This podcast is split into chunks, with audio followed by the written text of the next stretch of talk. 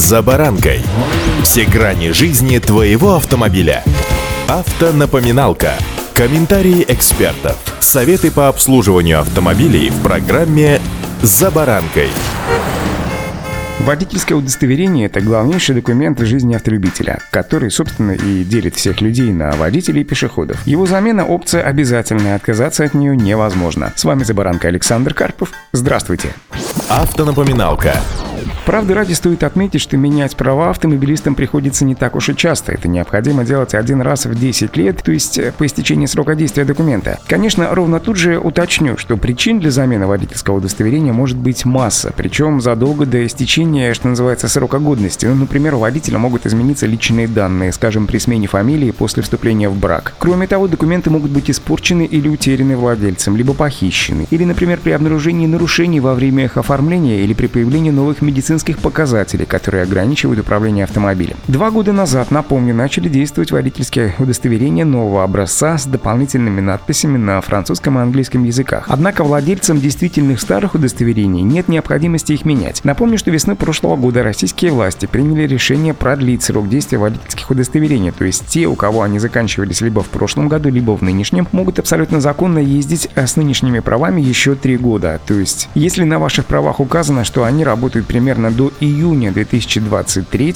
то они будут считаться действительными до июня 2026.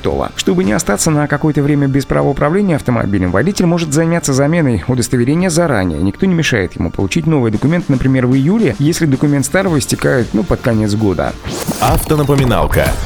Для замены водительского удостоверения потребуется паспорт, заявление о выдаче водительского удостоверения, медицинская справка и старое водительское удостоверение. Стоит отметить, что при других причинах замены водительских удостоверений могут потребоваться и дополнительные документы. Ну, например, при открытии новой категории или подкатегории необходимо предоставить документы о прохождении соответствующего обучения, а при получении прав международного образца необходима еще и матовая фотография. А вот для того, чтобы поменять права с отметкой о вождении автомобилем с автоматической коробкой передач на удостоверение, дающее право эксплуатации транспортного средства с механической коробкой передач придется еще и доучиваться. В некоторых автошколах предусмотрены подобные практические курсы общей протяженностью в несколько десятков часов, которые обойдутся ну, в определенно там 10-15 тысяч рублей. Пройти водительскую медкомиссию для получения справки для замены прав можно двумя основными способами – в государственном медицинском учреждении или в частной клинике. При этом заплатить за обследование придется в обоих случаях, поскольку комиссия на получение справки полисом обязательного медицинского страхования не предусматривается. Вам придется пройти психиатра, нарколога, офтальмолога и терапевта. Если срок действия водительского удостоверения закончился, то управлять автомобилем запрещено. За руль нельзя садиться до тех пор, пока вы не получите новый документ. В противном случае водителя ждет штраф в размере от 5 до 15 тысяч рублей. Впрочем, это, конечно, не все. Эту же статью применяют еще и к водителю, у которого в правах отмечено, что он может управлять машиной только с автоматической коробкой передач, а его, например, остановили на механике. Да, безусловно, это база нюансов масса, но даже соблюдая вот эти правила, которые я только что перечислил, ехать по дороге вы можете без опаски, соблюдая правила дорожного движения.